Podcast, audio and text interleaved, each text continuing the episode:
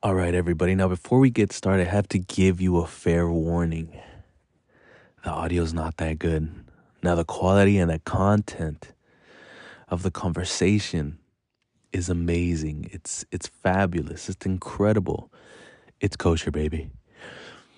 However, as I'm listening back to the audio recording, there's like this background noise. It's hazy. It's the one thing I recommend is don't turn up your speakers all the way up. You know, keep it at like at a medium, uh, so it doesn't irritate you so much. Uh, but other than that, enjoy, enjoy the episode, and thanks again for Andrew for being on the show. And you guys have a good morning, good day, good afternoon, good evening, whatever the fuck it may be. Just have a good one. Enjoy.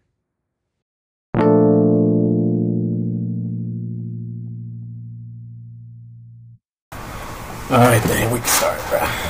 So, welcome to another episode of If Walls Could Talk with my boy Andrew Koelliker.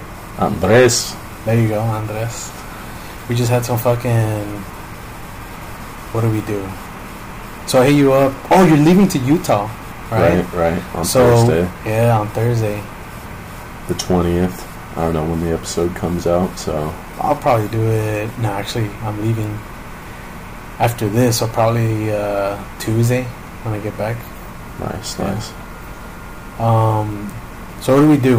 All right, I We were gonna go to the diner initially, yeah. and then you said that you wanted to try and find some baddie from the gym or uh, No, no, no. walking around the food court.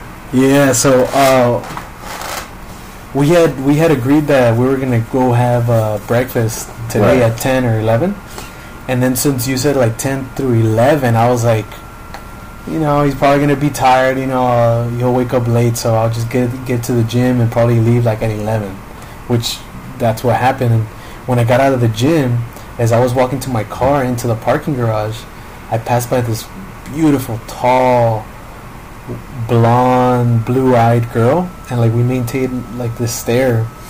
But I was just so Smitten. stunned, yeah, smitten that I couldn't, I, I couldn't, I didn't say anything. So I kept walking to my car, and I was like, "Fuck!" As I was walking too, I was like, "Should I run back?" But I'm like, "No, that's too desperate," or you know. And so I just, I drove home, got ready, and I, as I'm, as I was like driving home, I was like, "You know what? The diner's just down the street." I'm pretty. I'm gonna tell Angela, you know, like I saw this girl, and we'll start. She was wearing an apron, so she has to work at one of these like restaurants in Victoria Gardens. So, uh, you know, uh, I was thinking we'll get ready. You'll pick, you know, you'll come through. You'll pick me up. We'll go back to Victoria Gardens and we'll start, you know, going do- uh, door to door to see where we could find her. And that's exactly what we did. You know, once you got here, we got. I asked you, you know, could we go? And you're like, yeah, let's go, let's do it. So we go, and we went to like the food courts. She wasn't Mhm. there. Then we went across the street to that fish King's Fish House. King's Fish House. yeah. And legit, this man went up to the servers and was like, "I'm not here to eat any food. I just want to. I, I like am looking for the most beautiful girl I've ever seen. She was tall, skinny, blonde hair, blue Yeah. eyes. They're like, oh, I think that's uh, Victoria or whoever in the Yeah. back." And then they ended up seating us, and we're sitting down at the table and looking at this menu for like expensive seafood, like Yeah. oysters and clams and calamari and, like stuff way out of my price range or palate tasting. yeah. And the girls ended up coming back saying they don't know who who that was, like doesn't think that she works here. And they even like wanted to take our order and we said, Oh yeah, we'll get two waters, no ice. And then we just dipped before we even got the waters or anything. I even told him though. I told him I'm I'm not here to eat anything. Uh, I just saw. I like. I was just hoping you guys can help me out. I saw the the most beautiful girl uh, over there, whatever, and um, we know we're going door to door looking for her. And uh, if you guys can help me out, you know, you guys are invited to the wedding. And they definitely, and they were trying. They were helping out. You know, they were like, "Well, was she tall? How how long was her hair?" And she's like, Did she have braids? Yeah, and I was like, no braids, like kind of long hair, not too short. And they were helping us out, but at the end of the day, I don't think she worked there, so they couldn't. So we left. You know, we keep walking because then you said you wanted to go to this hat store. Yeah, the hat So, club. so we started walking, and on our way, you know, I'm still scoping out the, the, the stores, can't find her, and uh, and then we see this other girl, cowgirl. well, that was after the hat store. No, that was before. No, because I had the bag. I had my hat bag with me, and we were walking back on that. No, no, no. I remember because we were walking towards the hat store. It was before Oh, the, street. first cow. the girl. tall girl. The tall blonde girl. Oh, yeah, yeah, yeah. I was thinking about. Uh, I didn't. I don't really. I don't really feel like that girl was a cowgirl. she just had cowboy. She just had the boots She had the, the shorts. boots on. Yeah, the other girl, she had the hat. She had like. uh She had. I think she had like this uh, flannel. I might be tripping, but she, I feel like she had her, her like a flannel that was like knotted. Tied up, Yeah. yeah. and then she had the boots. So that's Mhm. cowgirl, right? It, you, it, She- ta- it takes like two different uh, pieces of clothing to identify as a fucking. Yeah, not just not just the boots with some shorts on. yeah. No, I totally forgot about her though. It was in, uh, it was some Western cowboy was a- store. yeah, it, it was was like, like a Western brown store. Bunch of Coors Light and Miller T-shirts Yeah. and cow boots and everything. But she was she was breathtaking. And then oh hey Belinda, and uh, and she felt. How did I approach her? Oh, if she was if she modeled before, Yeah, and she was like no, and then you know got her information, and it was like I was getting her information. She was just like not looking feel- our way, not yeah, like that. feeling it at all. Yeah. Um, and then we went to the hat store. there was a girl in there at the hat store. Was getting a tattoo removed. What stupid.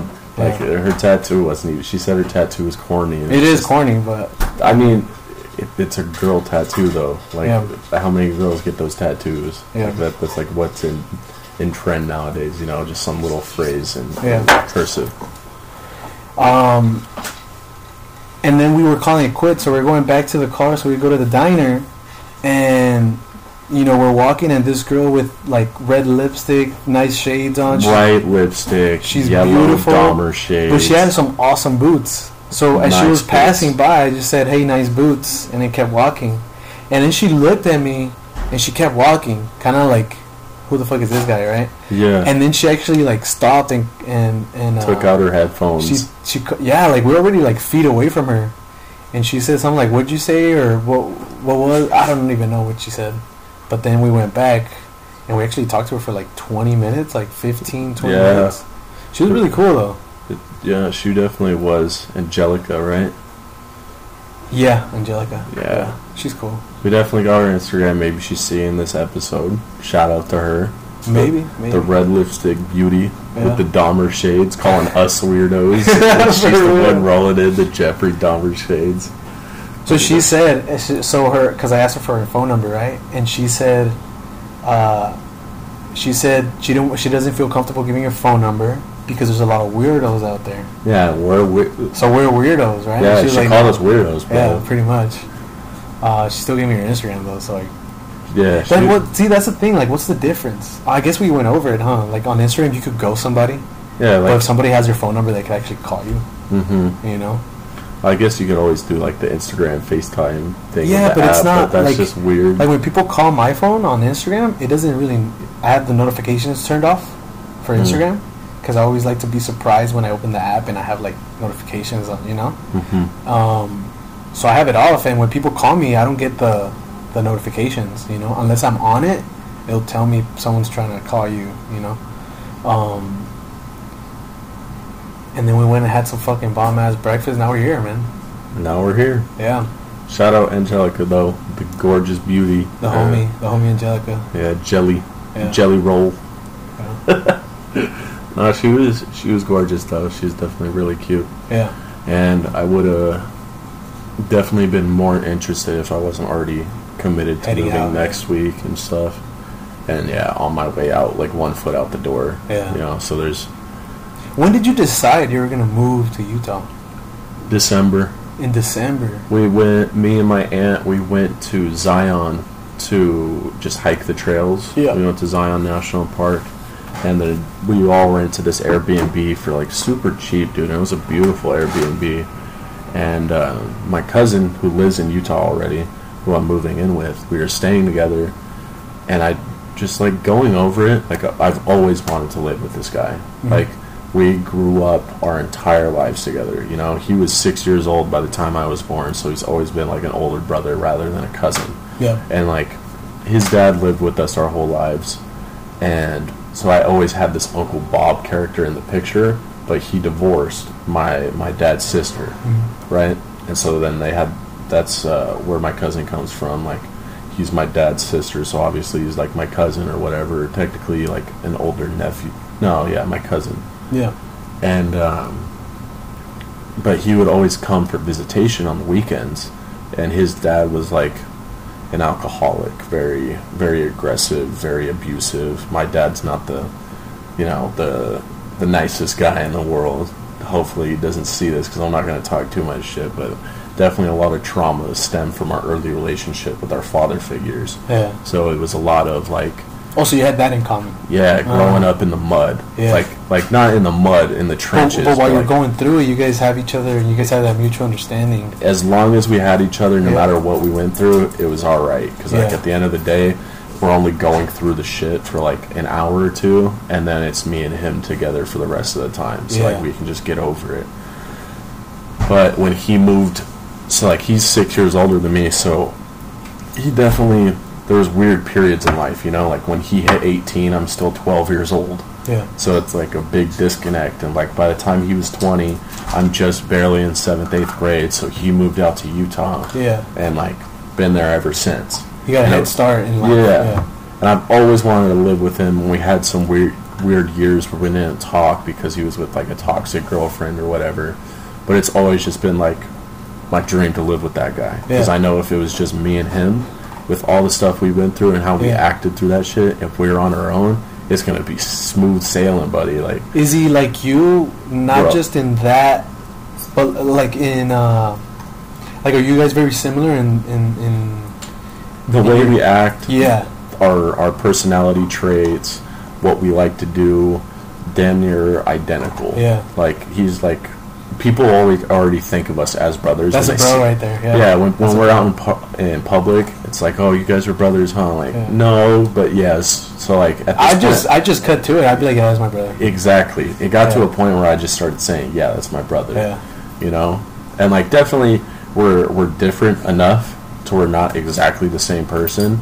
But when it comes down to like fundamental core aspects of the person, of like our like of my soul and of his soul and his personality and the way he carries himself and acts, we're damn near identical yeah you know, and no one on this earth, like, you're, you're my boy, Joseph's my boy.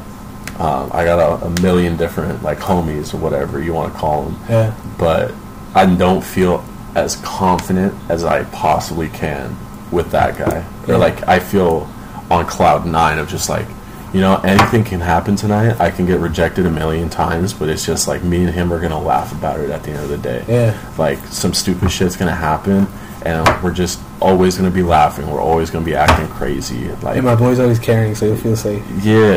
Well, gonna- that's that's another thing. I'm getting the strap when i go up little glock 48 in Yeah. utah it's gonna be fun. Like I'm, I'm very excited for for what's about to happen in my Yeah. life. It's like the big closing of the first chapter that i like really needed California is getting burnt out with all these people moving here and the scene in LA and like like I don't I don't like to talk about politics. I don't really like follow politics as much as I should, I guess, because I guess it, like it's really up to the people Yeah. to like well you're a people you're part of the people yeah, I know, but it's like it's up to the people of the country to direct where the where the country is going to go, Yeah. especially the youth, because we're the ones that are gonna like take future, charge. yeah. Yeah. we're gonna take charge in the future.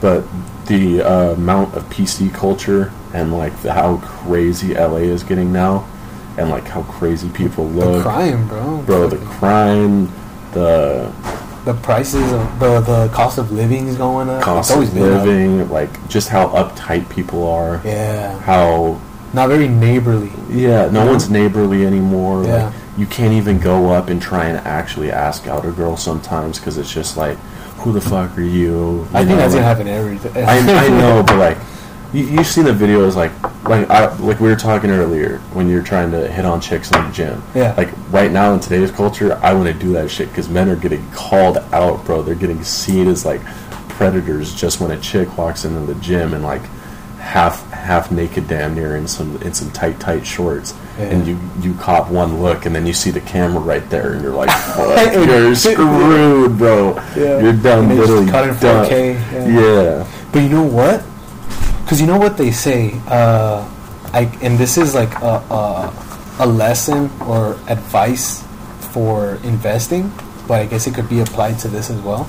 And it's when people are selling, buy, and when people are buying, sell, or when people are, you know, when people are excited about a certain thing, you should hold back because that means there's a lot of saturation, right? right But when when people are scared, that's your opportunity, because everybody's scared, so nobody's making any decisions, nobody's pulling the trigger.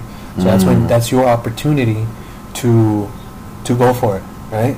Or you know, analyze it, pro- you do your due diligence, and then depending on that, take your you know, take on it on that investment or that stock or whatever it may be, or don't, right? But I think that's the same with what's going on right now. Like you said, uh, a lot of men, like you said, like in today's age, men can't really go up to women and, at the gym and hit on them or like at like spit game. yeah And and then I feel that's an opportunity because now everybody or the majority of men have the same kind of uh, thoughts that you're having. You know, oh, we can't do this nowadays.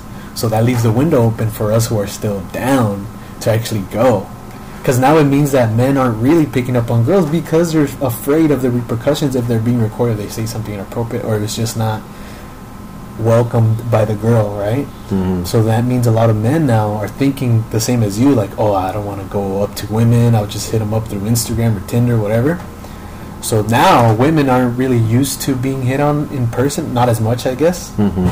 So then when one guy, me or you, you know, whoever the fuck it may be, finally goes up and is like, hey, I thought I saw you from over there. I just couldn't forgive myself if I didn't come and ask you for your name, you know?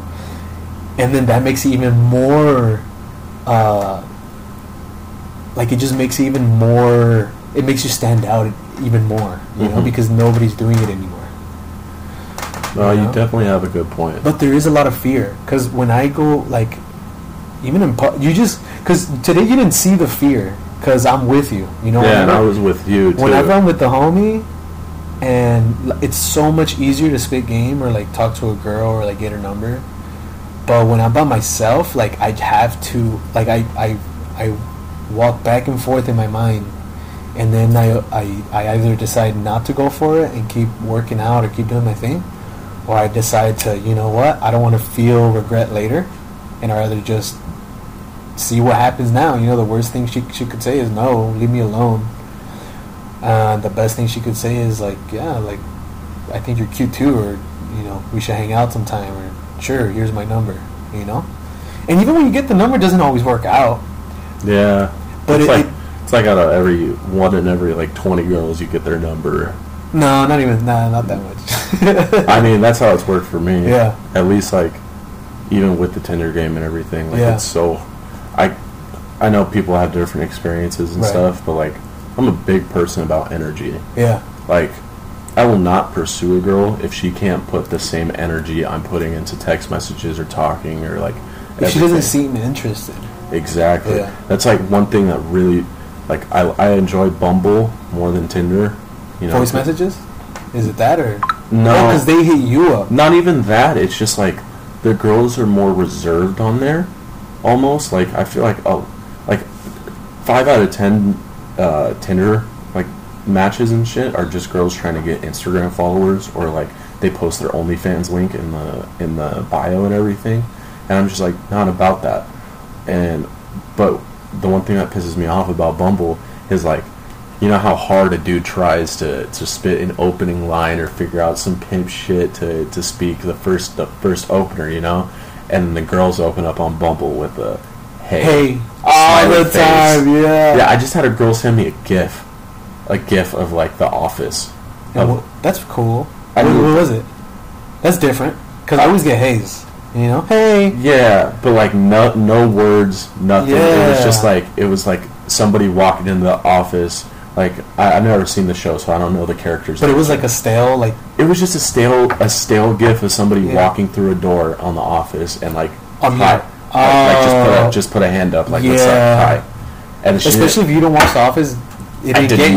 get it, It bro. didn't hook you. Yeah, And it's just wrong like, bait for the wrong fish, man. like I got nothing against sending gifts because like with that shit when when it's in the perfect moment that Yeah. shit's hilarious as Yeah. well as it it definitely makes you stand out a little bit Right, but for the opener to send something like that I was just like and not follow it with something. yeah I was like all right I'm letting this expire Yeah. like I'm, I'm not I'm not She also must have not been that cute either. And she was like a seven She was oh, okay. she was nah she was probably like a six but Okay. it is what it is Yeah, like even even like absolute baddies Yeah. that I've matched with on Bumble, and like I'm just over the moon. Like I'm in my head, like no way did I just match with a girl like this. Right. And she just says, "Hey," and I'm like, "What's up? How's it going? Like, what are you up to right now?" And she goes, "Nothing." huh? And- oh, you're the one that told me you match it. So they say nothing, you'll be like, okay. Yeah, Yeah. like I will. I'm the king of matching energy. Yeah. So if like a girl is like, "Oh, what's going on? Like, how how's your day going? What do you do for work? What's your family like? Like all that." I'm gonna be super energetic. I'm gonna be responding on time. Like if she's responding instantly and she's just it's it's going back and forth. Like I will match that because I like that type of energy. But if they're gonna text me once every three hours, just one word, maybe eight letters tops, like they don't have anything in their vocabulary and they haven't like passed past like freshman year English, Right. And all they know is this slight slang, like okay, cool, all the yeah, And I'm, acronyms and shit. yeah. I'm, I'm not, I'm not about Emojis, that. yeah. Not about that, man. And you know, and you told what fight was it? It was a Nate Diaz versus Khamzat that that you told me when we were waiting for one of the fights to come on. When we're at the what? What was it? Dave and Buster's? No. Yeah, it was Dave and Buster's, right? It was da- no, it was it was Dave and Buster's. was it it Dave and Buster's yeah, or 'cause was it it, was- Buffalo Wild Wings? No, it was Dave and Buster's. The one on uh In the Mills. Ontario, yeah. Because I remember because there was a lot of games when I went to the bathroom. Oh, you're right. So it was It was we were chilling there, and you were like, we were just talking about, you know, I was on Tinder or Bumble, and you were on there, and we were like comparing notes and shit. And then you, I guess I kind of know this, but you facilitated it as a fact that you practice, that you, I saw that you do, like you showed me your messages, and I was like, I'm gonna do that, because you know, especially when it's like a hot girl, what I used to do is like she'll give me a hey, I'll try to liven up the conversation. I try to pick up her slack. Well, you got to do that at the beginning, but if she doesn't match the slack, Exactly. So do some effort, and then if at the end of the day she's she not doesn't, putting any. then why should you? Exactly. Yeah, and it was you that, and then it, it it's been going pretty well. You know, like like it I, shifted my game. ever since the breakup or like everything like I've just been viewing relationships on a completely different level Yeah, where it's like I want exactly somebody to match match me in energy and in just in life you know Yeah. they don't have to be a complete coherent like puzzle piece match but Yeah. I can't be with somebody who's like a 10 out of 10 but absolutely like boring as shit Yeah. to be around like Yeah. I need like I'd rather take a 7 out of 10 or like even a 6 out of 10 yeah, that has like the best energy and personality ever. And like I'm not just saying that. You know how guys are like personality like I you ever fall in love with an uggo, like with an ugly girl? and ugly uh I have. So I so and that's the thing though. I don't I don't really look like when it's relationship wise. You know, uh, I look for that. Like you said, it has to be there has there's a chemistry to it. There has to be Mhm. like just an emotion, like s- that you feel in the heart. Like oh, I can't. I really love being like with this person. Yeah, like I like, hanging out like a I like, like- a best friend. I like just being there, sitting with her. You know, like she could be fucking watching something on her phone, and I could be reading a book. But I just like her presence, or I like, and that's the feeling. Because you know, girls will be hot, and they come and go, and like these girls are fucking hot, but like they don't ignite that passion or that, that No. emotion in me. You know, and it could even be like I'll go out with a with a. Remember that girl I showed you on Instagram? Mm. uh, the curvy one. hmm So she's like a nine or a ten, Yeah, she's she's definitely bad. but uh, and and and she and you know I would talk to her on the phone, and we wouldn't really text because I would I would call her like when I get off, and she seemed like she really because I told her I told her like through the phone I was like well you gotta you gotta show me that you that you want me if you know like you gotta show me you want it so I can give it to you, if not you know there's Like- not much I can do. You know, Exactly. Girls don't understand that men want to be wanted. Yeah. Like like we want to feel that you're actually attracted to. That you're all about us. Exactly. You know? Like we want to feel like you're into us Like as that's much as we are into woman. you. You know, not to sound uh, Possessive. possessive, but shit. At the end of the day, that's our nature. You know, like this is my woman, just like I'm your man, and you wouldn't want to. You wouldn't want to call me your man with like the idea or the the the, the suspicion that I might be, mm, you know, other women's man. You know, like I might be fucking around. Um, so we want to have that security as well. I feel like that's a big problem nowadays too. It is. Is like no one's really loyal anymore, and there's like a big culture of open Just fucking, relationships and like and cucking and like just weird. Cucking. Like like there's a lot of people Cucks? in LA like that, and you, like you know a lot of cucks. bro, I I knew people that are in open relationships. Like even back in my day, like I'm not gonna name names, but, Donate, yeah. but like there's this boy that I grew up with and he his parents were polygamous like his dad had two wives and so like there was a lot of kids in that house Damn. and like we, we me and him have done some crazy shit like we've had a foursome and swapped girls before Yeah. and then he wanted me to have a threesome with his girl and it was just me and him and like I went through with it but it was just like the Oh, most shit. weird like the weirdest experience ever How old were you at this threesome? 17 maybe 18 Damn, senior bro, you started off young. Yeah. God damn. But like now it's weird because like he's married to that girl with Yeah. kids, and it's like it's like a whole different experience. Like I was at his wedding, and it was like really just it was weird for me, bro. Yeah. It's it's just it's crazy. It's crazy to think of that, and like me personally, That's crazy. like especially after all the times I've been Yeah. cheated on, like I am a very jealous person, and I know it to my core. Yeah. Like, like you're my girl, I'm your man. Like Yeah. loyalty is one of the most attractive and important traits to have in a girl. So even like like a, the biggest green flag I can see on, in a girl is like somebody who's not on social media. yes, that is very true. Yeah. Because I'm hardly on social. I don't post on social media unless I'm like scrolling through Instagram on Reels and I see like some musician doing some cool stuff. Yeah. And I'm like, oh, I'm gonna share that on my story really quick. Yeah. Or let me make a quick post about my my job because I think I look cool doing this, sitting on a beam.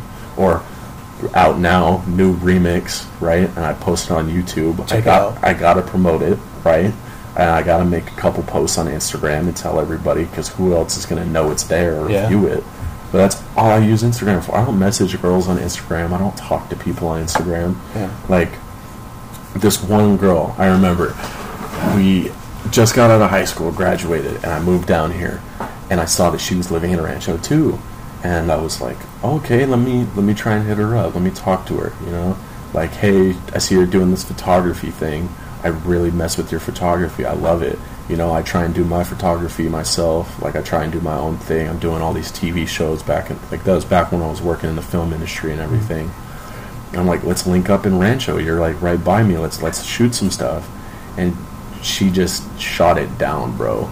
Because I was like, hey, I'm just gonna I'm just gonna flat out say it right here. Like, I think you're beautiful. Like, I want to I want to obviously start as friends and, and like go go like uh, photo some stuff or like take pictures and and film some stuff with you but like at the end of the day like i am pursuing like a more romantic relationship with you and she just cut it off like no i'm not over my boyfriend i know it's been three years but i'm still not over it and i'm like yo what Yeah. three years from freshman year you got broken up with and you're not over this guy already Yeah. like okay just got rejected hard as hell until like six months ago i made this this it was just a stupid post right i just kind of did it for like my my own ego like i Amusement? get Yeah. yeah. my amusement and it was some some picture of a girl like obviously being like a straight hoe on tiktok and she said something along the lines of like when I thought my my fiance was cheating on me, so I slept with his dad. Oh, And yeah, I saw that, He was yeah. he was just buying me a ring, and I messed up the whole wedding. Yeah. And I was like, I, I, I reshared it on my story, and I said,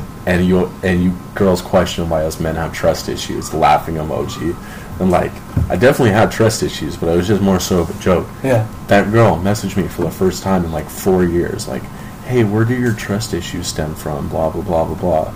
Oh, so now you want to be my fucking psychiatrist? Yeah, and so I was just thinking, I was like, Duh, I got two options right here. I can act interested again and try and spark up conversation and try and go down that route, Right. or I can have more self respect for me Mm. myself Yeah. and just be like, you know what? At the end of the day, like getting laid is not the the ultimate goal. Yeah. Like, sure, I'm a dude. We're all dudes. That'd be nice. It'd be nice, But but like, I my self respect is on the line. I kind of want to flip it on her. I- Yeah. like like we get rejected all the time. I want to flip it. Yeah. Like maybe she'll even be more attracted. And so I said, you know, I explained where trust my trust issues came from and everything. And then she tried. I remember vividly the first message. It was like, "Hey, where do your trust issues derive from? I'm really interested in this." Oh, and hey, how have you been? Haven't talked to you since high school. And I was like, uh, answered the question and like never responded again. And Oh, so she followed up to that answer? yeah, she followed it up with something, but I just didn't want to respond anymore. left on read? Just left her on read. Yeah. And I was just like, you know what? You know, I got treated the same way from you. I'm gonna fucking- Even worse. I'm gonna do the same. Yeah. I'm just gonna do the same thing. I've been on I've been on that type of stuff. And you know what? I used to not, because also I was chubbier and stuff, so I wouldn't really pull that many. And that's the thing, actually. When I was chubbier, I didn't, I wasn't aware of how chubby I was. That I still thought I was like relatively like fit, mm-hmm. even though I had like a double chin and shit. So I would still shoot my shot, and I didn't really like, like I haven't really noticed a drastic difference from like now that I'm more in you know physical shape. shape. Yeah, I mean, actually I do know like girls are more in my inbox too, but uh, before it wasn't to the point where like I was uh, I was I was dealing from a place of scarcity with women. Mhm. So when they would hit me up, I would always reply, you know, and then I would never leave them on read. And then now that I'm, you know, I'm I'm I'm my stock is going up. Cereal stock is through the roof Through and only going higher, you know. And now I About to know break the Nasdaq. exactly. And so, fucking, the Saudi Arabians hitting me up, you know. Yeah. My stock's so expensive, but uh, now it's like I can like I leave girls on read. You know, now I kind of play that part because it was played on me, hmm but also.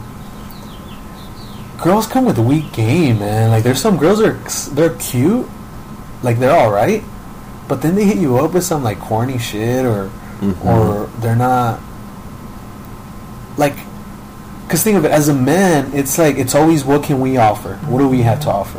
You know we got to pick them up we got to take them on a date we got to do this we got to do that. With women it's like you just got to look pretty. Right.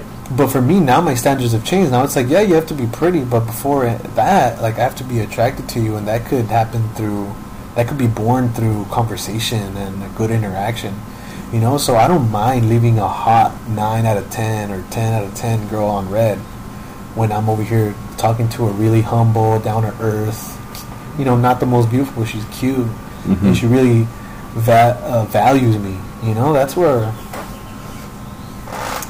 See, I, I understand exactly where you're coming from because like I, I had this this thing where like I'd always first date with a girl I'd always go above and beyond. yeah Like like that that CC girl I was telling you about. Like the first date, I brought her flowers. I brought her a little lion because she was she said she was a Leo, right? And I saw it at Stater Brothers, and I was like, you know what, lion, Leo. Like she's Same gonna, shit. she's gonna think that's cute, you Yeah. know? She's gonna think that's cute. And so I brought her a little stuffed lion with candy basket in it and everything. And we went and we had a fantastic night. Saw a movie, took her out to dinner, went to like a, a pastry store on the way back. We were just walking around. She felt super into me, and then just a week later, it died. And she was like, "Hey, I'm not, I'm not looking for this. I'm not ready for this. Like, I, I just don't want to do this anymore."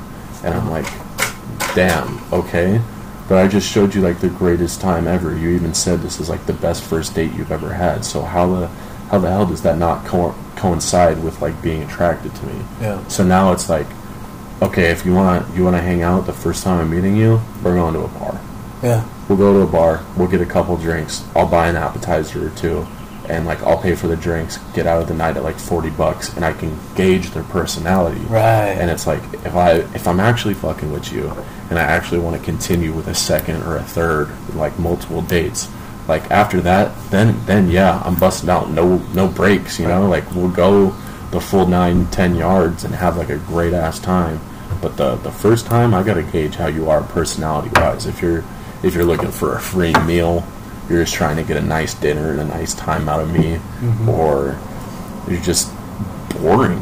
Like so many girls are boring now. It's like uh, PGS, pretty girl syndrome. Yeah. Like the prettier they get, the less they they actually The less focus. interesting, yeah. Yeah, because like even even with men, like you could be the hottest dude out there, but you still have to better yourself in like spitting game, keeping up conversation, The money you make, the where mon- you live, where like, you drive. You always have to be bettering yourself in so many different facets of life, Yeah. and like your personality wise, and you always have to keep upgrading. Yeah. When girls are just like, "Whoa, now I got like a fucking badass and big tits," and They're can fu- just they're, have big lips. They're cute. They had a fat ass, And and, that's all, all they they do is like go through TikToks all day while they live with their parents. exactly. And we are here like fucking clocking in overtime, buying our clothes. We live on our own. We fucking still gotta study the game. Yeah. You know, and the big like my my biggest pet peeve is when you're at dinner and the girl pulls out her phone.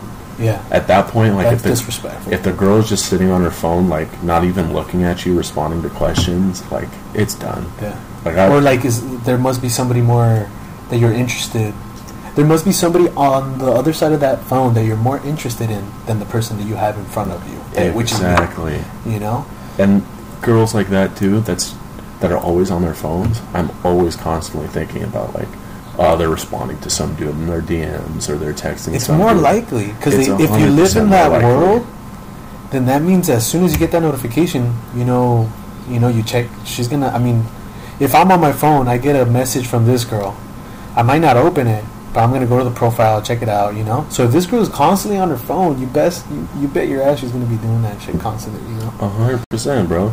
Like, I remember how with my ex how open I was with my phone.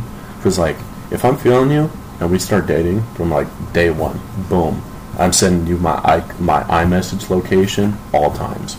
You know where I am because I'm a loyal man. I, I've never cheated. I won't cheat in my life.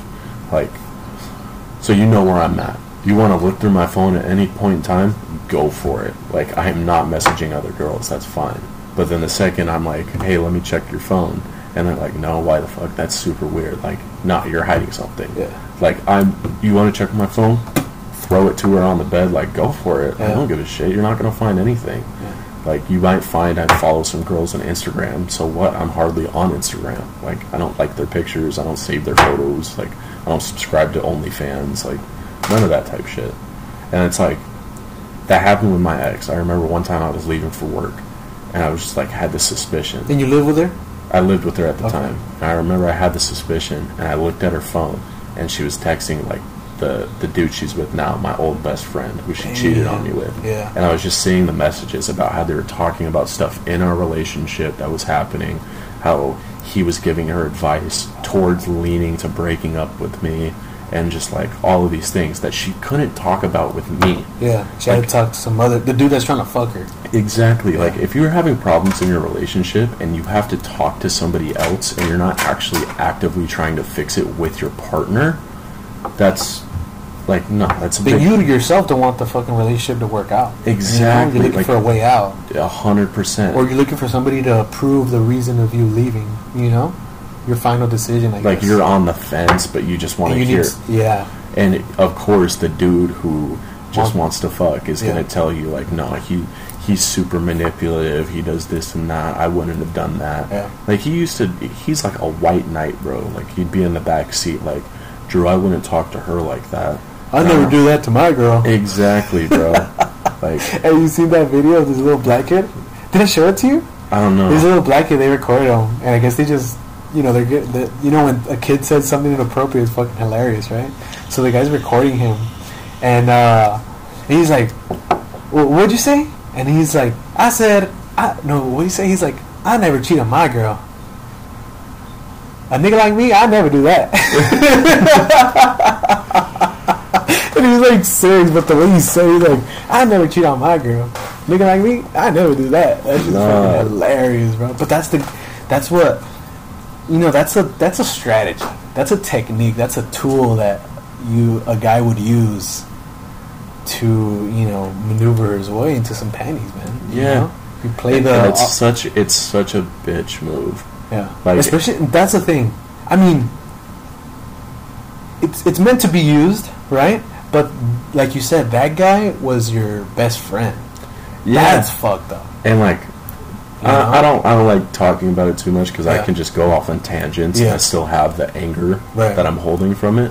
But like I just remember like having to protect this dude because he's like super small, like Yeah. a five foot four, fucking ninety pounds. You could kick this fool sixty yards through a field goal. Yeah. You know, like he is not built for fighting. Yeah. And I'd always protect him in high school. And like if somebody wanted a problem with him, it's like, hey, bro, you can fight him, but you got to knock me out first. Yeah. If I'm knocked out, I can't do anything. So then you get to fight him. Yeah. But when it got to that point, nobody wanted to fight me. So I was a big kid, bro. And to then having him needing a place to stay, letting him live with me and my girl, to him being on the couch in our room and like, hey, somebody might come to the door, there might be a problem, we kind of got to scare him off. And I'm like, that's fine. Me and this other fool that lived with us will stand by the door. And like, ain't no way he's gonna do shit. It's a fucking six five, six five tall guy, and me, built, stocky, big, and like he's not gonna do shit. And then he's like, he said, "Oh yeah, I'll stand there and I'll back you guys up too." And I'm like, No, you won't, you bitch. I was like- bro, that's why we're here. I said, for sure, bro, but no, no offense, bro. You're not really gonna add any intimidation factor Yeah. to these guys. And he's like, "What, bro? You think you're intimidating?" And I was like, stood up out of my chair, and leaned up over him, over the couch, like standing over him, looking down, like, "Yeah, I do think I'm intimidating, bro. You're not at all. Like, I could smack you around right now." And the the wish of wanting to to actually like because this fool never actually got you know like you need an ass whooping once in your life yeah, some Like, people need an ass whooping. i moved i it, moved off yeah. the mountain and i was still this weird white kid that grew up with rich white kids with hardly any diversity in the in the school without any hardship. Would you say? Ah, not I mean, like- I, you, you can't say of them because, like you said, you're like the household is a different thing. yeah know? like the household i mean i got you bullied a lot of- alcoholic pa- parents, you know, all this whole fucked up shit. But I went through a lot of bullying in high school or just in school in general. My dad and that, that home life relationship was definitely bad.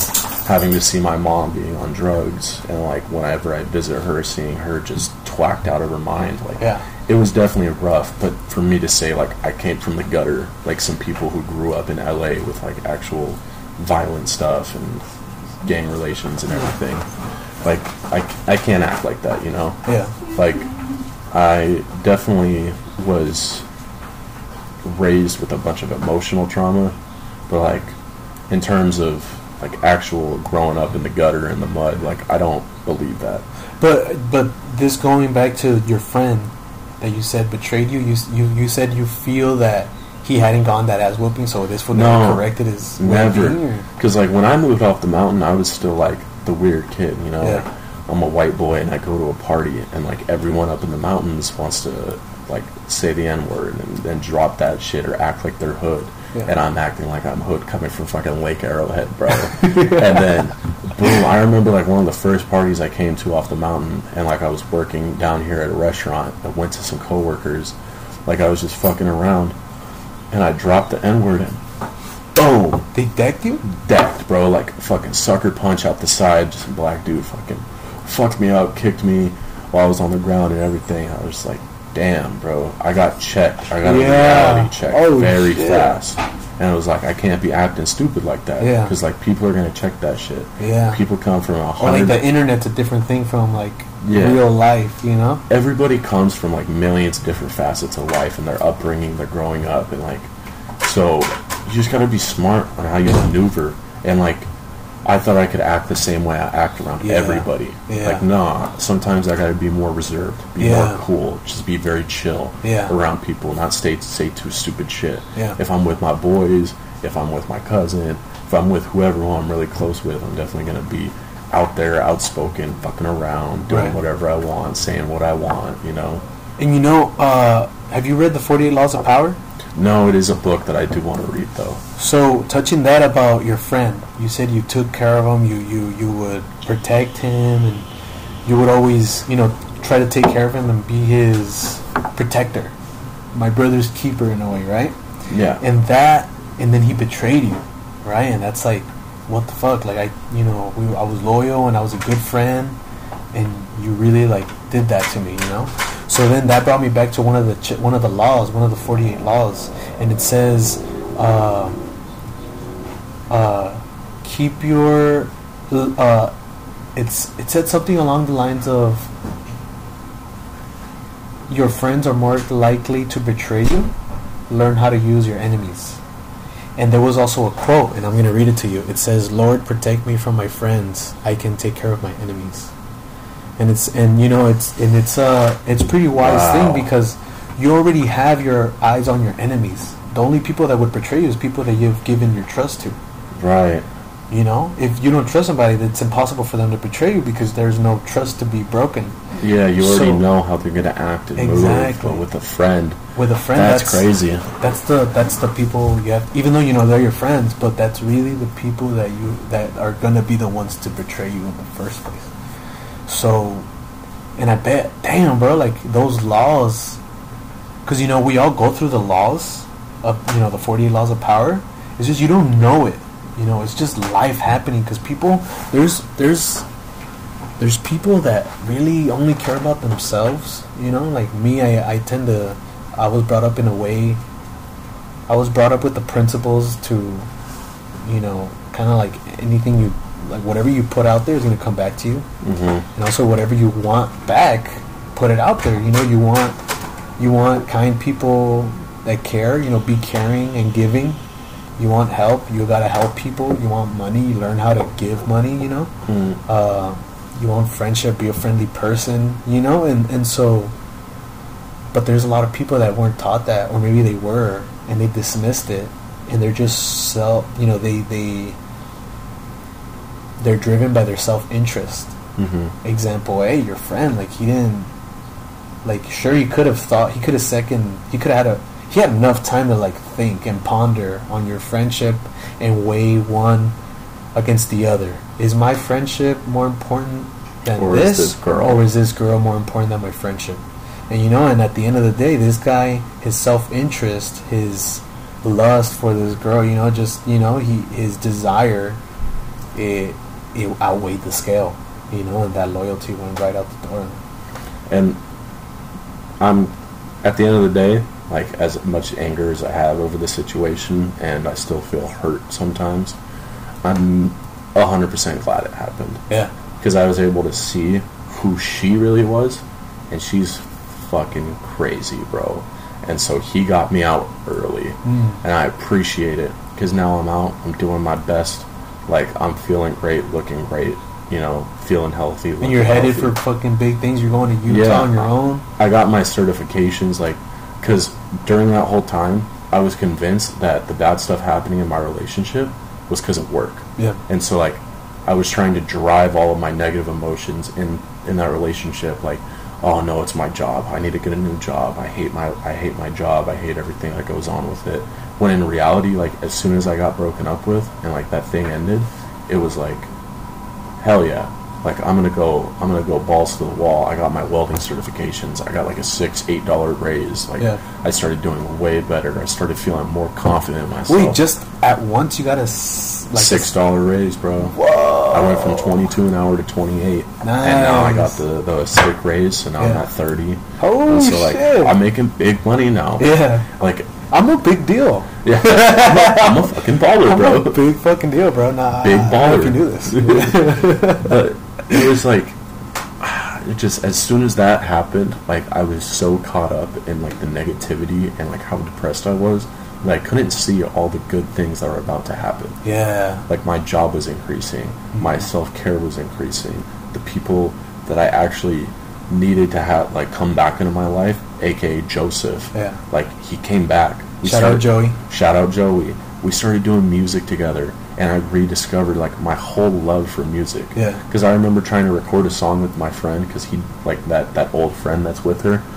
And he does music himself but like it's nowhere near the level of music i want to be doing as well as like it's not good. Mm. Like i would just for the benefit of the doubt, because he was my friend at the time, I'd tell him like, "Yeah, bro." Oh, also, it's your bro, so you yeah, want to be like a dick. your yeah. shit's improving. Like I can really hear like your flow. You're getting yourself. You're finding yourself in your music. It's getting better.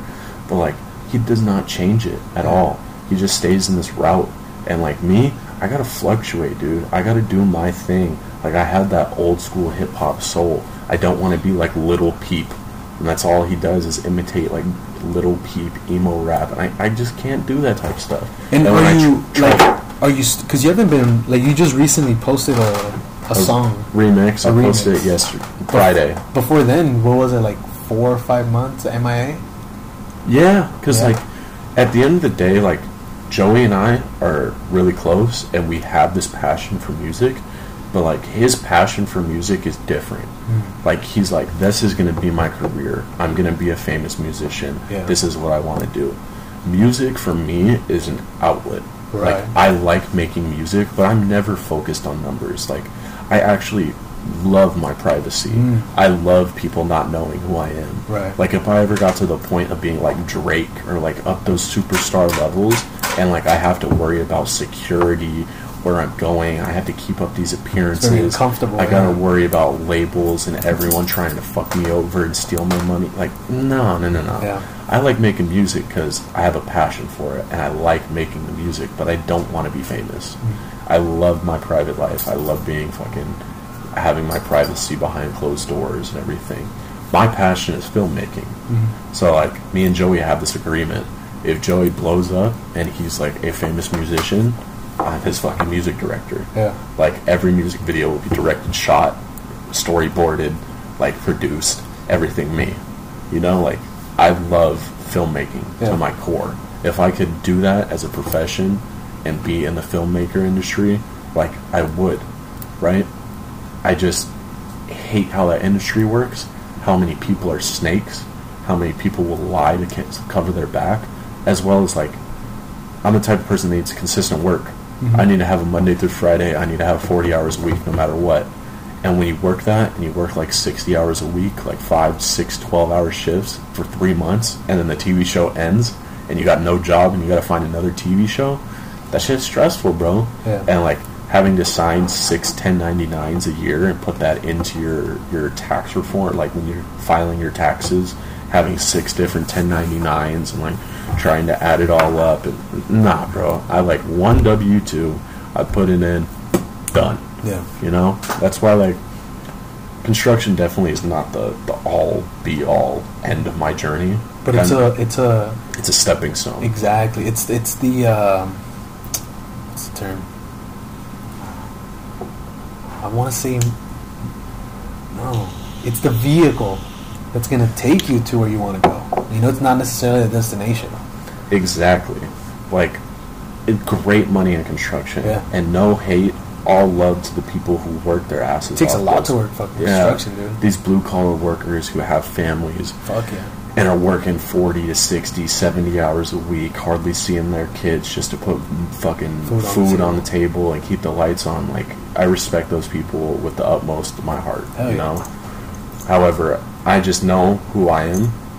I can't be doing that shit till I'm 65. Oh, yeah. Bro, no, Yeah. not happening. I'm pre- I mean, s- everybody. If we had a say in it, we wouldn't. You know. Yeah. But it's just we, we you don't know what you don't know. You know, and, and you don't realize that you're supposed to save up and invest and and take care like the present you, the youthful you that still has all that energy and all that ambition, has to start making planting the seeds so that when you're at an age.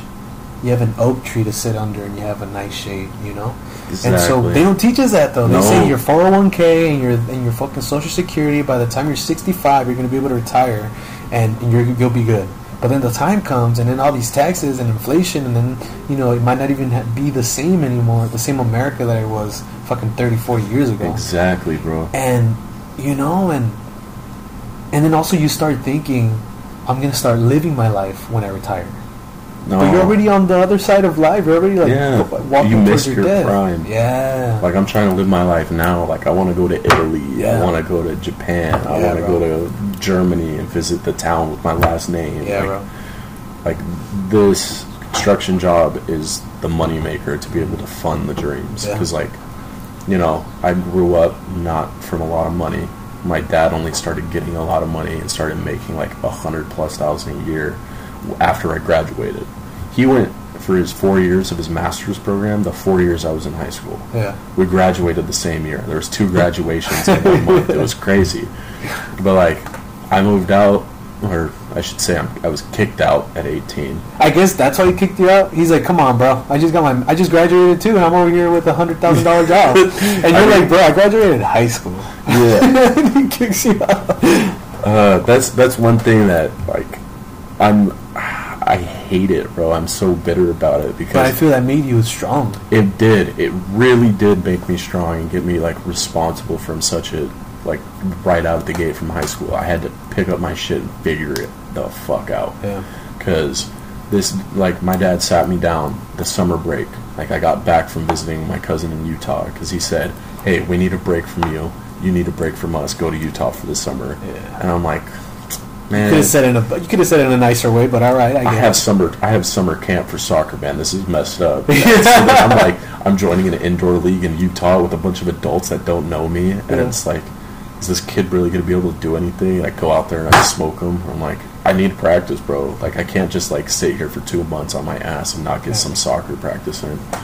But I remember getting back and instantly, bro, sat me on the back deck. He's like, I'm, I'm telling you now, because you need the most. Uh, I'm trying to give you as much time as you can so it's less stressful. But when you graduate, you can't fucking stay here.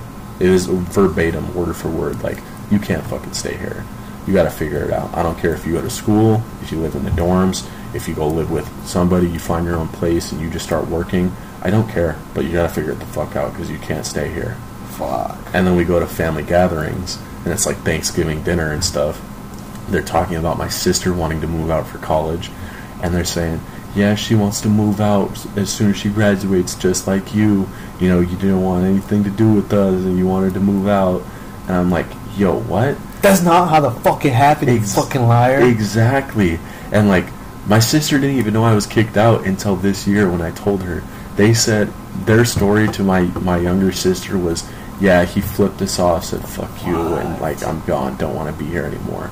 When in complete reality, Damn. was, okay, I would be pissed. Yeah. it was my dad like, "Here, pack up your shit, Get the moving." fuck outta Yeah, here. get the Yeah. fuck out. Like I graduated on a Thursday and I was moved out on Saturday. I had two days to hang out with people, say goodbye from the mountains, and I moved down to Rancho in my aunt's place. Into a place that had way more rules, that was super strict, in a tiny ass room that barely was my own, that she still kept half of her shit in. And then I got kicked out for some dumbass reasons. What was the reason? Vaping inside. Wasn't She- even weed? Was it weed vape? Nope.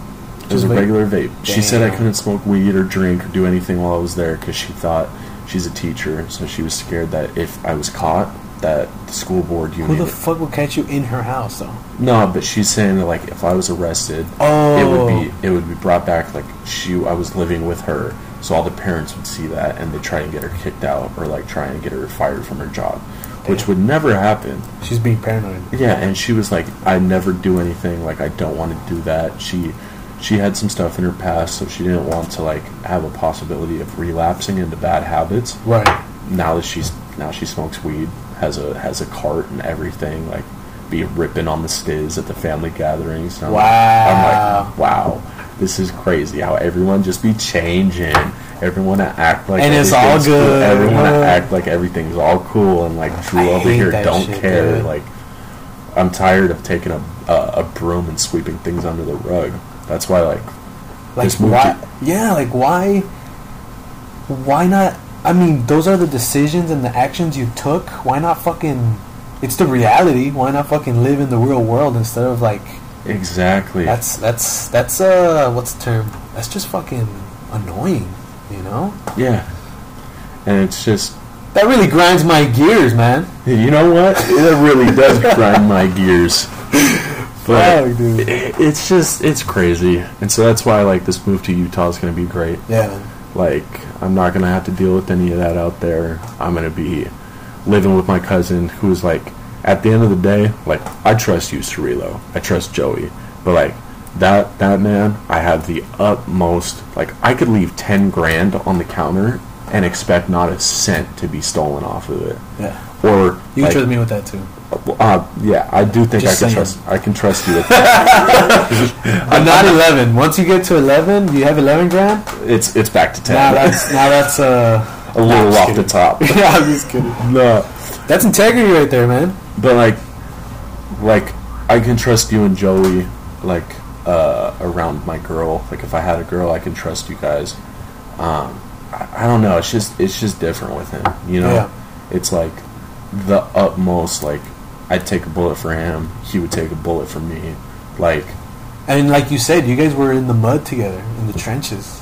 not the trenches, But I don't mean it grew up with- sarcastically. Like, uh, for example, when my mom cheated on my dad, and my dad was like drinking and like throwing bottles to the wall, so it's like a fucking rate. Like, it's you know, and you're what? I'm in middle, we're in middle school, and your dad's like, at, you know, throwing a whole fit, and like the music is blaring, and you gotta cover your ears, and even though you can still hear the music, and your family's falling apart, and then you know this and then my grand you know my grandma was and i was talking about a particular situation my grandma's like you guys go to the room i'll take care of your dad i'll help you you know and and while we're in there me and my sister turn on Han- hannah montana on fucking disney channel Go to with show. that with that noise in the background my dad yelling my grandma trying to calm him down an adult man drinking his sorrow and his betrayal away and my mom's at work you know with the dude that you know she's in love with now and you know and, and all that's going on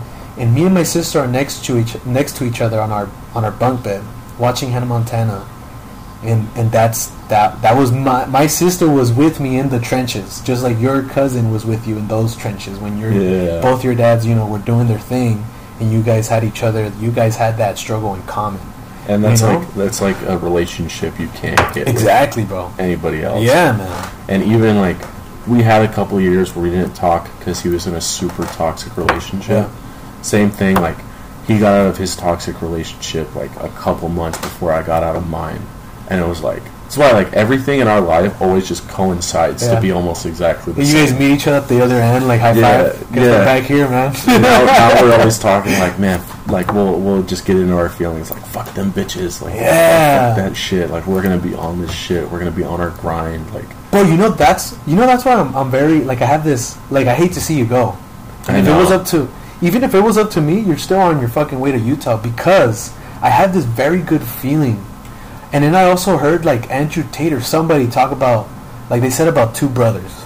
Two brothers or two men that have each other's back and are bonded by more than blood and just by that that that that foundation and they're both ambitious and they both keep each other in check and they both want more out of life those two men are dangerous bro Dangerous. and that's where you're headed man like you guys are gonna keep keep your head down fucking hustle and grind and and I don't know what it is you're gonna do but I know you're gonna come out the other side fucking profitable and leveled up you know Facts. so fucking excited I missed that handshake, but my bad. totally whiffed that one. But yeah, I feel the exact same way, and I appreciate the love, dog. I appreciate you saying that because I really feel like this is going to be the next chapter in the book that I really needed. Yeah. Like I felt like I closed the chapter after the breakup, and I was like leveling up on my own terms in Cali, but it's almost felt like I've been Stagnant. stuck, stagnant, stuck. Like I'm still living on a couch with my aunt. Well, you plateaued yes. yeah Like I, I felt like, oh, I got my certs, I got everything. Like I'm doing so much better, but then I still, like the renter market in California is fucked, bro. Yeah. I can't find my own place. Like Yeah. I don't want to live. Like no, no offense to your situation. Like you found some good. No, right, yeah. with. And But even then, I'm I'm over here like trying to find out like what's the next level. You know? yeah, yeah. Like I don't want to be renting a room because I've already done that so many times. Mhm. Like I, I want to have something I can call my own. exactly. Even if it's a two bedroom apartment, Even if we- it's a fucking studio, as long as it's your own, right, that's where you start off. and even with him like it will be our own thing like, Yeah. we always had this goal and like this dream as kids like we're gonna we're gonna get out of this place and we're gonna be together with none of this bad shit going around Yeah. and it's gonna be the best time of our fucking lives Yeah. and that's what it's exactly gonna be bro it's gonna be the best time of our fucking lives i'm so excited for it dude, it sounds Oh shit, I might fucking pack my things right now and fucking Shit. join you Let's guys. go, bro. We'll, we'll get a pull-out couch in the fucking living room. bro. Fuck it, you can live in my room if you want, bro. You know, you know, I, I wanted to move to Texas. Like I've always liked Texas, but I really wanted to just get out of the state. But the thing that's really tying me here is my my dad Mm. and you know my niece, you know my family, my nieces. Because the actual family. yeah, dude, I don't see them for a week, and like my nieces, especially them, they change, you know, because they're little. But also my dad, like I just wanna, because I'm down to one parent, you know, so I gotta enjoy. I want to be with my dad. I want to, you know, enjoy his presence and his, you know, just his existence while he's here, you know. I understand. And if I do move somewhere, I'm taking them with me, you know. that, you're a real man for that, dog. Yeah. representing the family and looking after them. Because like, I'm down to one parent too, and everything. And like, as much as I want that relationship with my dad, it's just. It's And I don't blame you, man. You I, know. I can't do it. Like, Yeah. like I told you earlier, it's not the child's responsibility to go out and seek the parent and tell them like, "Hey, this is everything that happened." You like, did wrong. Like, you Or this did- is yeah. like you, you've been going to therapy for like two years, bro. You should fucking come to the conclusion and see the things that negatively happened, and not just like joke about it. Like, oh yeah, you were the tester kid. We worked out all the kinks with you, and now we're raising your brother and sister right. Yeah. Like, no man, I That's felt fucked up. I felt adopted in that house. Yeah. like I literally felt like an adopted child. Yeah. like only kid from my dad's previous marriage from my mom, and it's just like I can see how much hatred he still had for my mom and how it translated to looking at me. Do you think that her passing changed anything? No, in me it changed something, but in oh, with him, your dad? no, Like he he's still like he doesn't even care. no, Damn. no, because like I invited him to go to the funeral. I I, didn't want to. I invited him to go see like because my grandparents on my mom's side they love the hell out of my dad. Yeah. They've always saw my dad as one of the greatest people that they've ever met. Like they love the shit out of him. They always ask about him. They want to see him. They send the invites out. Like when But he does he neglects it. he just doesn't want to, man. Yeah. I don't think he he wants to relive that that side of his past. And like I don't I don't blame him because obviously so much rough shit happened with him and my mom. Yeah. But like he still has family out there and he still has people that love him, you know? And like it's just it's just tough cuz like when my mom died, my grandparents didn't call me, they called my dad. Mm. And I remember Wow. Yeah. What the fuck? I yeah, they You'd think you'd call her son, you Yeah. know, who just lost his mom. I don't know if they didn't have my number or whatnot, but I'm pretty sure they did. Yeah. Right? But they called my dad. I remember that morning very vividly. Like it was a hard night of drinking at my like at my place with a bunch of friends. And how old were you? Uh, so let's see. She died in 2020 February. So My mom died in March 2020. mine- I was dang, 23. I was 20. Oh shit. Yeah, because you're three years older than me. Yeah. So I was 20, and yeah, I just remember we were drinking really hard that night. There's people passed out in the living room on the couch. I'm passed out on like a chair with an ottoman, like just people knocked out. And then I get that call, and I woke up, and there's already like a couple missed calls from my dad, and I'm like, damn, like Something's going on. like I literally answer like who died this time because that's Oh. really the only time like he's gonna call me on like a Yeah. crazy amount of times and keep consistently calling me. So you Like- texted him or you called him and No, said, I called him back. and you said who died this I time? I was like, all right, like what's up, Dad? Like what happened? Did somebody who died this time? You know? And he's like, are you sitting down, son? And I'm like, well, I'm laying on the couch trying to recover from last night, but yeah, I am. What what happened? It's like, um, I don't know how to say it, but like, your mom died, buddy. Like she's gone. yeah. and it was just like boom, instantly sober, like fucking zoom out lens, like FOV slider on max, like fuck, like Dolly Zoom. yeah, like exactly like a dolly zoom, and it was just like I talked to him for a couple minutes, trying to see like if he knew how she died or when the funeral was, and I was just gonna talk to my grandparents about that because then five minutes on the phone with him, like we I hung up, and I just woke everybody up, and I was Get like, the fuck outta here. I was like, you need, you guys need to get the fuck out, and like the homie was like, bro, like what's going on? Like what happened? I'm like, bro, I don't want to talk about it, but some serious shit just happened. I need everyone to get the fuck out, and I need to be alone and try and process what happened. And they're all looking at me like I'm crazy, or like, like, why are you such a dick? yeah, like what the fuck are you doing, bro? Yeah. We're, we're we're all asleep. We're all fucking Oh, hungover, I'm slightly so drugged. sorry. Yeah, get the But- fuck out of And here. I was like, it, it finally got to a point where I was like, look, my fucking mom just died. I need you all motherfuckers to get the hell out. Like, Yeah. I need to deal with this. And they're just like, oh, shit. And, like, everybody left.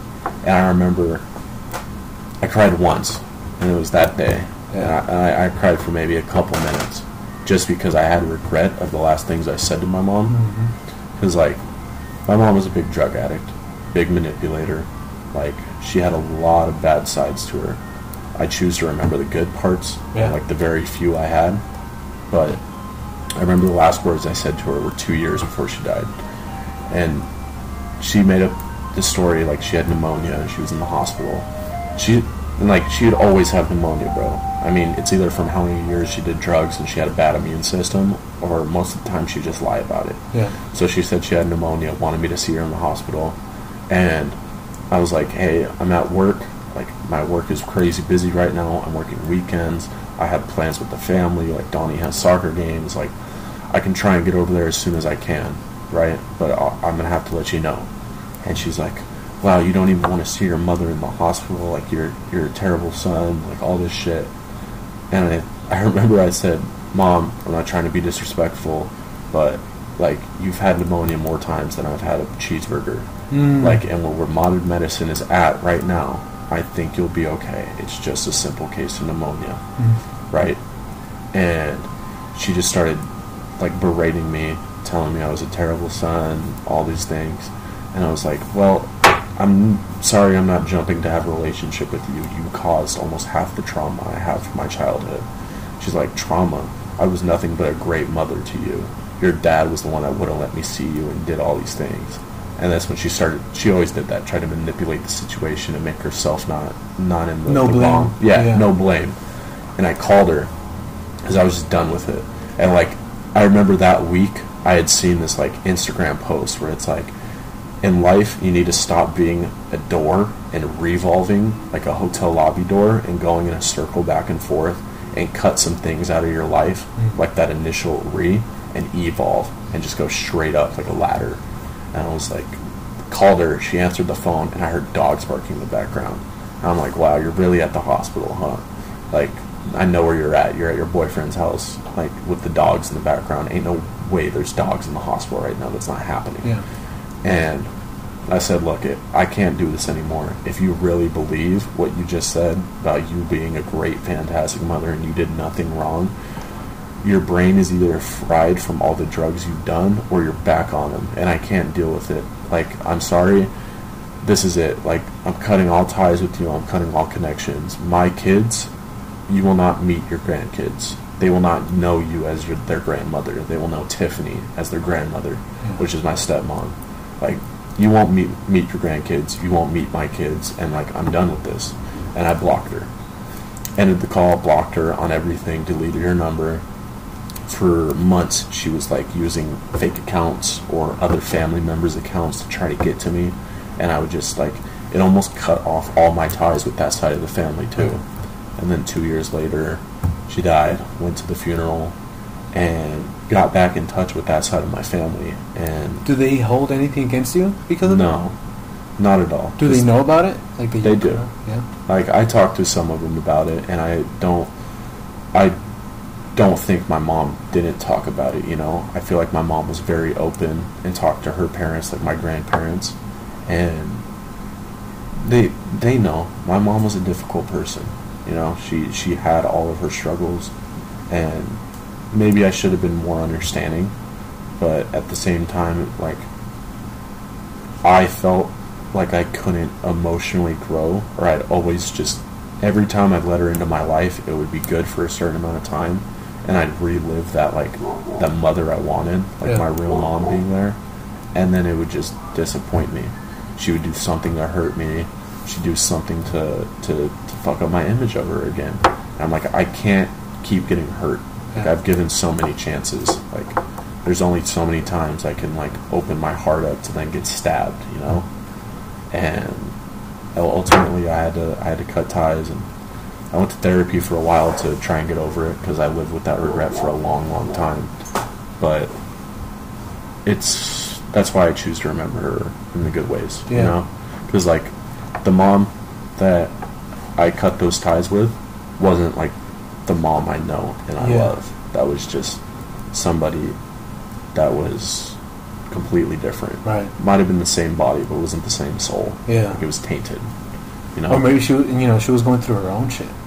yeah. you know and then as you get older at least uh, in my experience like as i get older i understand my parents more Mhm. at the time of their desmadre which means like at the time of their fucking chaos you know Mm. Oh let me close the door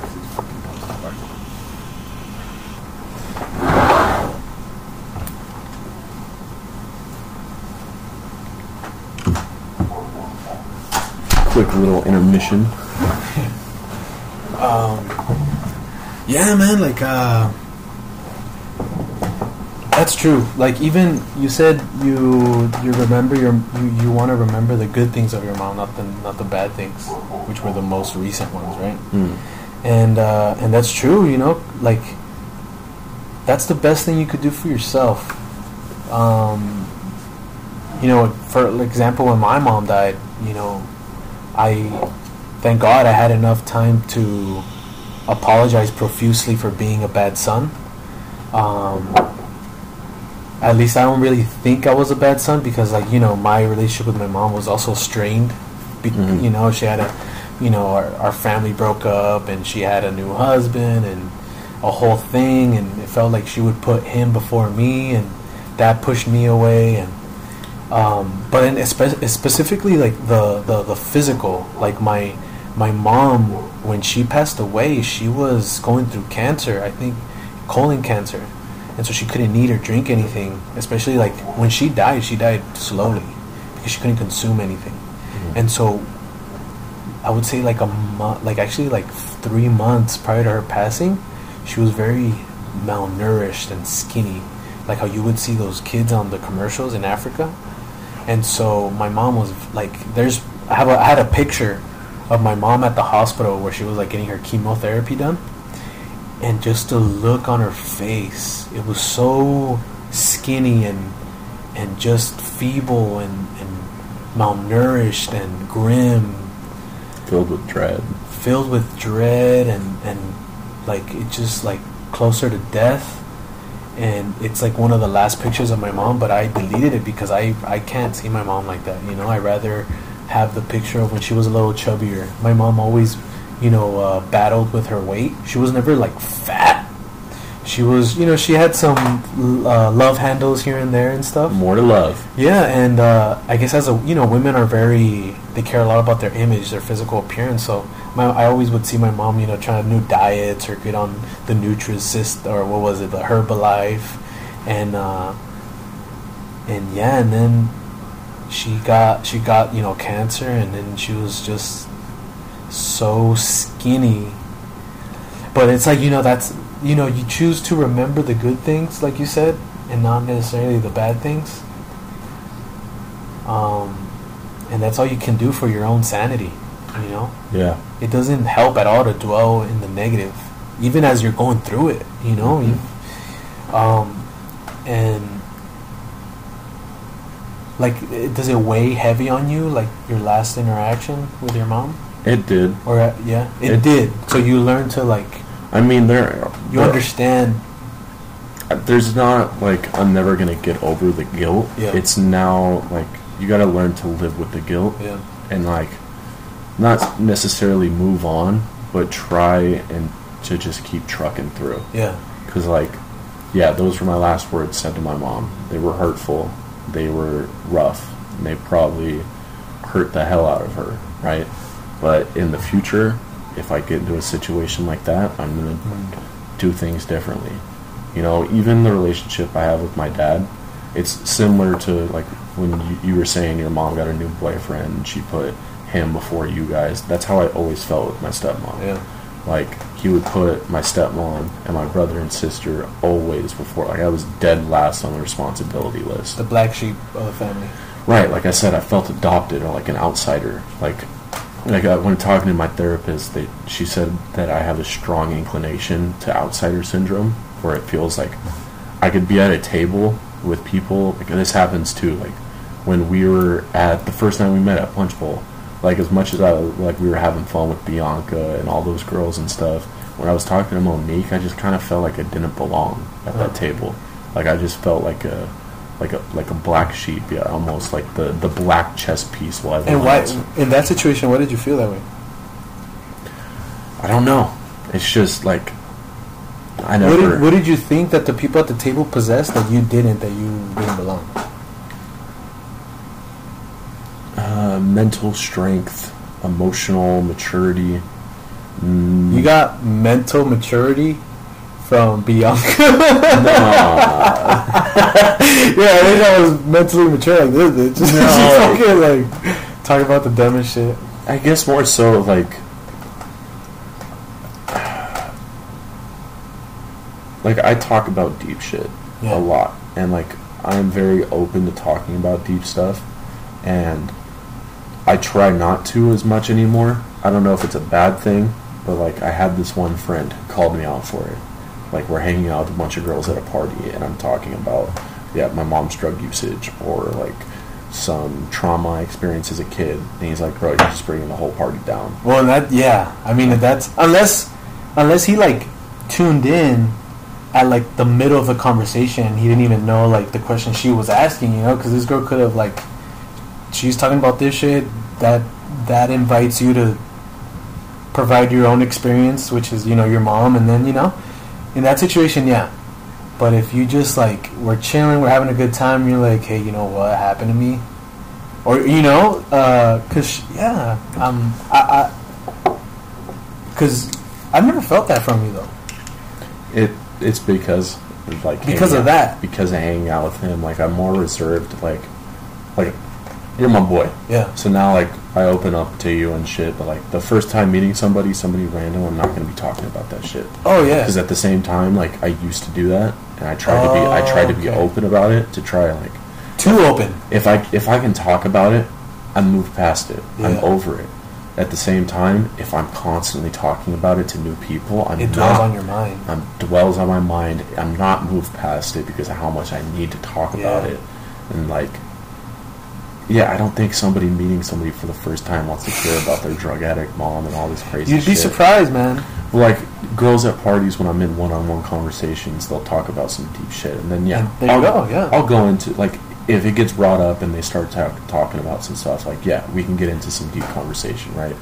But It, it feels nice to meet somebody who understands, you know, because in those moments of your life, you were alone, I- you know, and you you thought like, damn, like, at least when you go out into the world and you see all these pedestrians and everyone has a smile on their face, it's a sunny day, and you're the only one, you know, in real time when you were going through it, you know, that weighs on you, and you're not even thinking about tomorrow or twin, 10 years from now. You're just like, this is what's going on right now. That's all you can think about, and yeah, battling with like and, you, and you're just like seeing so many smiling faces and you're like nobody really i bet nobody fucking knows what I'm, what this feels like and then you meet somebody at a party or wherever it may be who hey like i, I went through this and then you kind of feel your eyes light up and you're just like oh you suffered too yeah, that's pretty nice you know like I've tried to come to the understanding now is like as much as I put on a mask myself sometimes, like everyone's doing the same thing. Yeah. Like at Victoria Gardens, when we were walking around today, like how many of those girls do you really think like went through some shit? I bet ninety nine percent of them. even then how could we tell Exactly, You know? because they're they're they're in the open. They're trying to live their life. They're Yeah. trying to move past it. They're trying to have fun. They're trying to smile. yeah Like that's uh, that's the goal, you know. Is like to to treat everybody like they're going through, like everyone's going through their own battles and going through their own shit. So like to be able to to get out of my head, be on the same level, like walking around with a smile, feeling good. That's where I need to be. Yeah. That's where I'm trying to be at. I'm damn near almost there. yeah But i mean we were there today yeah, we were having a good time, man. Breakfast was amazing. Talked to some beautiful women. Shout out Jelly again. Them red lips staying in my mind. I want some of that lipstick over me. Bro, um, Yeah, just I mean, try not to try to be happy, you know, because Oh, 100 percent. um, a, a good a big thing that's been helping me is just Audible. We're not. I'm not sponsored by Audible, or this podcast is not sponsored by Audible. They should sponsor us. They should though. But this fucking oh, someone called me. Oh, Need that Jeff Bezos money. But, bro, when I work, all I I mean, I do listen to my music here and there, you know, because I, I want to get groovy and you know get in the vibe. But then I'm like, all right, that's enough. Time to grow. You know, trying to learn some new things, get some new input, learn from from the wise, read words from the dead that were successful before me. Mhm. You know, and they understand life and they went through life, you know, and they graduated from it to the afterlife. And so I would recommend and I and I and I hope that you do get an Audible account. I and you just start look fucking like a hundred ways to create wealth. The compound the compound effect, that's a really good one. Uh, the wealthy gardener, that's a really good one.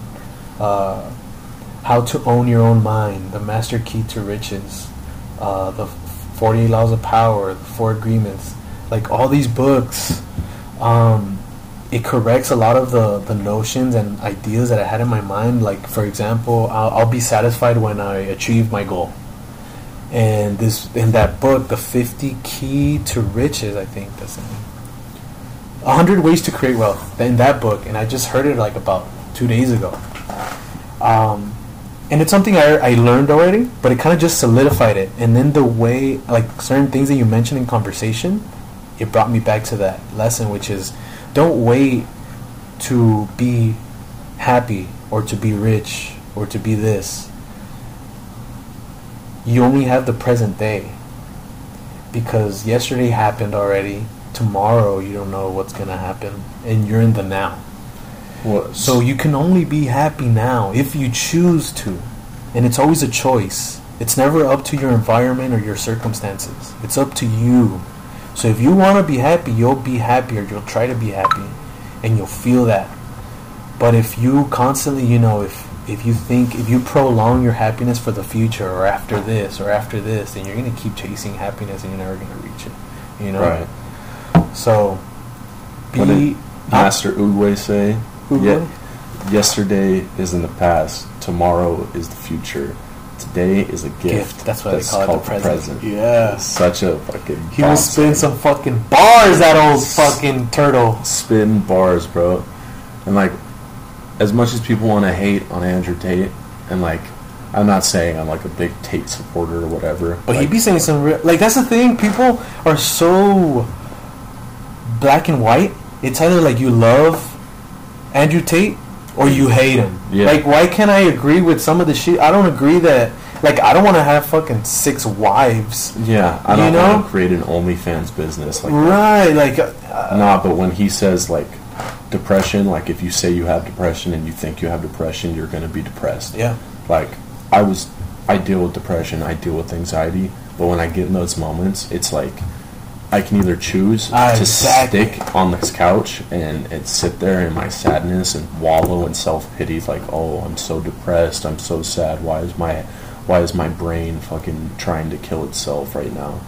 Or I can get the hell up and like do something. Get some it. vitamin D, fucking sunlight, start walking. do something about know? you know change your mindset and like i feel like that was another big struggle i had back in the day that like in the time where i talk about deep shit it's like i was so adamant like oh i, I got such bad anxiety. I'm like crippling depressed. Like i'm just such a sad person. You just keep repeating it to yourself, Yeah. enforcing it. Yes, like Yeah. like oh they're saying like oh I deal with this trauma. And I'm like yeah I'm depressed too. Like I deal with depression. Like sure I can be depressed some days. I can be sad and I can have those feelings. But now it's like if I tell myself I'm not depressed and I keep repeating that like I am happy I am Yeah. confident I'm great and I will be okay like I'm what is It makes you feel better. words of affirmation Exactly. speaking it into existence But also, like Marcus Aurelius said, and I believe it was Marcus Aurelius said, uh, Marcus Aurelius, the uh, Greek emperor, yeah Roman emperor, he said, "A man is what he constantly thinks of." So if yeah, exactly. If you think of yourself as weak, timid, Yeah. and something like then that's exactly what you're gonna be, or though that's that's the energy you attract. Therefore, enforcing that belief, you know. But if you and it's hard to when you're in a constant cycle of these pessimistic thoughts, it's hard to change the course mm-hmm. because you have to be very conscious because it's a force of habit now. Let's say somebody says something, and then you start thinking, "Oh, it's probably because of this, and I'm fucking ugly." That's your that's your default uh, thought corner in your brain to go to, right? But if you catch it as soon as you noticed it, oh, I'm ugly. Wait, no, I'm fucking handsome, and you just kind of start repeating that in your mind. Uh, for example, like my dad, and this is I, I, I, I heard it in a book, and then I info- I actually uh, practiced it in real life, and it worked, and I was so surprised because, so my dad, um, I forgot what happened. We were upset at each other, or like he was like upset mm-hmm. because I had said some, or I don't know, but we had a little argument, a little disagreement, and so he now I'm like, oh, my dad's mad at me because he won't even talk to me, right? And so I passed by, and this is when I was living with him. So I passed by the living room. He was in the living room, and I was like, I want to say good morning, or I want to ask him like, Hey, do you want some coffee? But in my head, Like I have it played out. He, I'm gonna ask him, Hey, do you want more? Do you want coffee, Dad, or are you good? And he's gonna say, like, No, I don't want anything, or he's just gonna ignore me. That's what I anticipated before I even did the fucking thing. So I went to the restroom, and I remember thinking uh, that that thought is running through my mind, right? It's repeating like, "Oh, he's gonna say this," so don't even say good morning. Don't say, don't say, don't ask him if he wants any coffee. But immediately there, I was like, "No, that that's my own mind, like, you know, thinking negatively." So, so I started thinking, "No, he's gonna he's gonna respond to me in a in a nice way." So I'm gonna do this, and he's gonna respond in a positive way. He's gonna do this, and I'm gonna respond. He's gonna respond in a positive way. So then I got out of the restroom. I'm passing by him, and I asked him, "Hey, Dad, do you want some coffee?" And I thought he was. I thought he was pissed at me, right? And he said, "Oh no, son, thank you. I'm I'm good." Like he said in a very nice way. And then that was the realization I had. Like, hey, these pessimistic thoughts aren't always true. These these ideas of what you think the scenario is gonna play like is your imagination because Yeah. you really don't know what the fuck's gonna happen. You have no idea what the other person is thinking. Even though you live with them and you think you know them, they don't even fucking know themselves, let alone you think you know them. And you really think this is what they're gonna say? No, like those are thoughts that are either pessimistic or positive, but they're not accurate. So, you know, take a chance or or or or Cast the line and see. cast the line and there that's and you know like stop getting in your own way and if you are getting in your own way change the voice that keeps putting that foot in front of you that's going to trip you over and and and, and, and reinforce your thoughts with just positivity and opportunity and abundance instead of scarcity and and you know and and yeah man the law of attraction is Real. is fucking real, man. The love and not Napoleon Hill, all these fucking, all these successful Henry Ford, Thomas Edison, they all back up the law of attraction. The most recent person that actually lived it, showed it, and stands by it, Conor McGregor.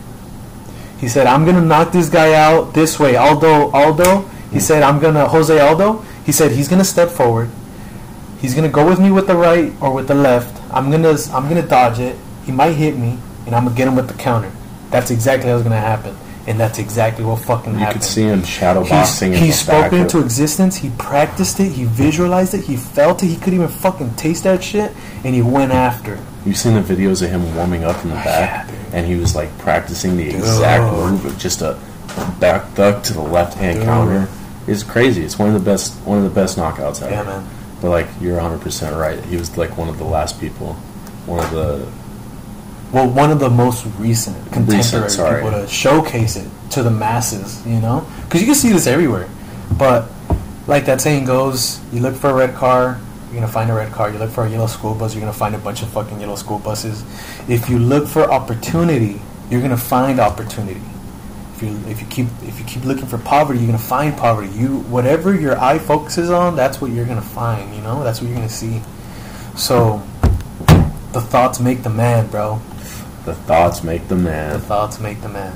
That feels like a good way to end it. My fucking friends calling me I know, trying I to see seen when. I'm, I'm I've seen that. I've seen that. It was probably what, like two hours already on the No, mic? one and a half.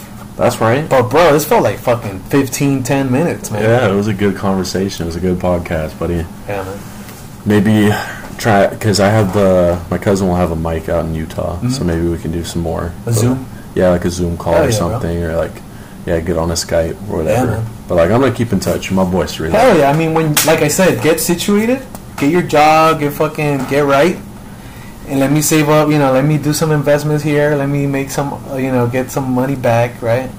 And uh, and then when a UFC fight or fucking there's some. You know, I'll, we'll, we'll find a weekend. I'll fucking. I we both lived here in Cali, so it's my turn like to fly. I've never been to Utah.